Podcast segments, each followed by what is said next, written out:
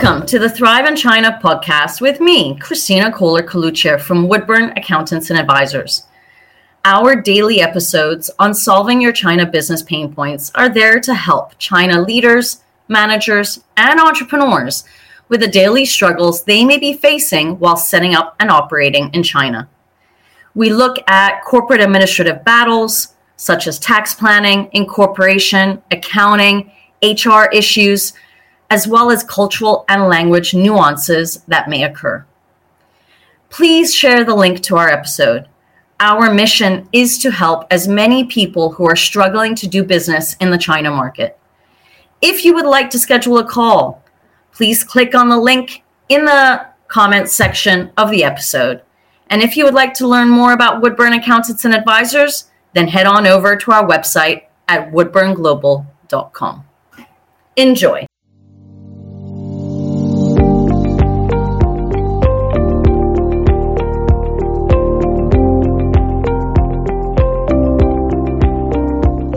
At Woodburn Accountants and Advisors, we are here to help you solve your China business pain points. In today's episode, we are going to be looking at payroll. Something that I get here that I hear quite often from HR managers is that they hate, hate, hate processing the Chinese payroll. Chinese payroll can be something that is quite complicated, but obviously, once you have the knowledge on what social insurance is, what housing fund is, how the income tax works, and you understand the breakdown of a salary payment for an employee, it just becomes routine.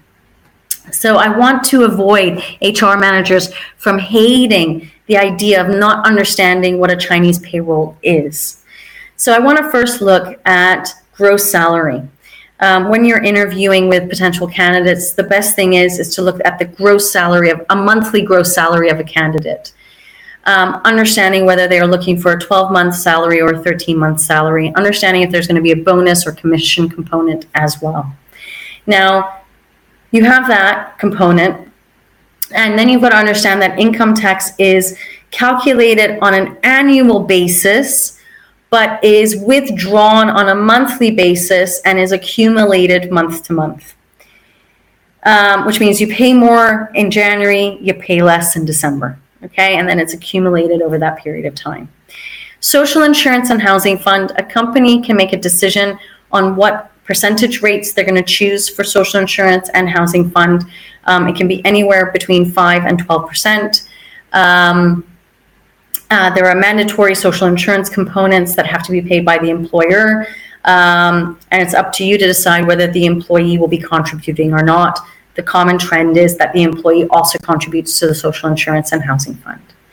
The key is potentially outsourcing first to a payroll provider to receive these templates, these beautiful formulated templates with all the necessary formulas inside, to be able to clearly understand how, in an annual basis, fiscal year, calendar year basis, a salary is declared for an individual.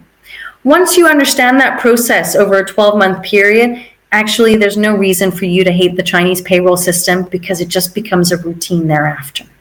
And if you've got any doubts about terminology, about calculations, this is where we can help, for example, in uh, creating simulations for you so you have a bit of an understanding of how it would look and what your outward payable is on a month to month basis.